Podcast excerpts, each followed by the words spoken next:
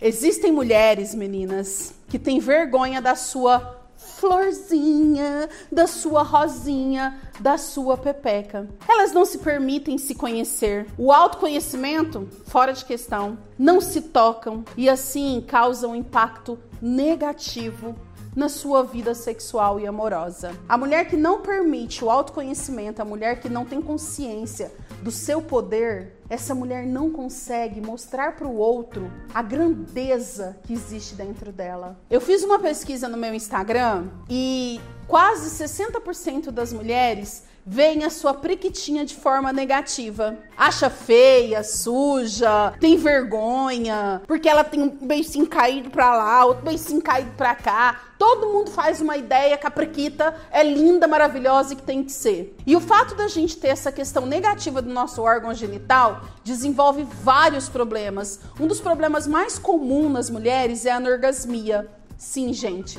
Grande parte das mulheres nunca tiveram um orgasmo na vida. Nunca. Eu tenho uma aluna de 62 anos, 32 anos de casada, ela foi ter o primeiro orgasmo dela depois do meu curso de ginástica íntima. Por quê? Justamente por ela não se conhecer, por ela não ter essa intimidade com a prequita dela. A gente quer um modelo perfeito de prequita. A gente acha que existe o modelo perfeito de periquita. Gente, existe vários modelos de periquitinha. São todas diferentes e são todas lindas. Nós aprendemos que é feia, é sujo, nome, para começar pelo nome, perereca. A cultura da sexualidade da mulher foi ruim pra gente. Quando nasce um menino, todo mundo fala: "Oh, o tamanho do pintão dele! Ai, que lindo! Ai, que maravilhoso!" Eu nunca vi ninguém olhar para uma prequita de uma mulher, de uma menina quando ela nasce e falar: "Mas que prequita linda". Vai ter altos orgasmos. Olha o tamanho do grilo dessa menina. Não, a gente não tem, a nossa cultura não nos permite a isso.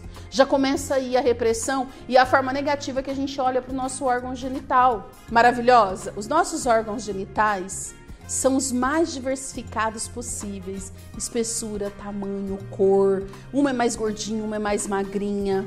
Deixa eu falar uma coisa para você. Se você não se ama, se você não ama cada pedacinho do que Deus te deu, cada pedacinho do seu corpo, como alguém vai amar? Se você não valoriza a sua priquita, quem vai valorizar? Então, a partir de hoje, nada de falar que ela é feia, que ela é grande, que ela é larga, que ela é esparou. Nada de chamar, pelo amor de Deus, gente, perereca.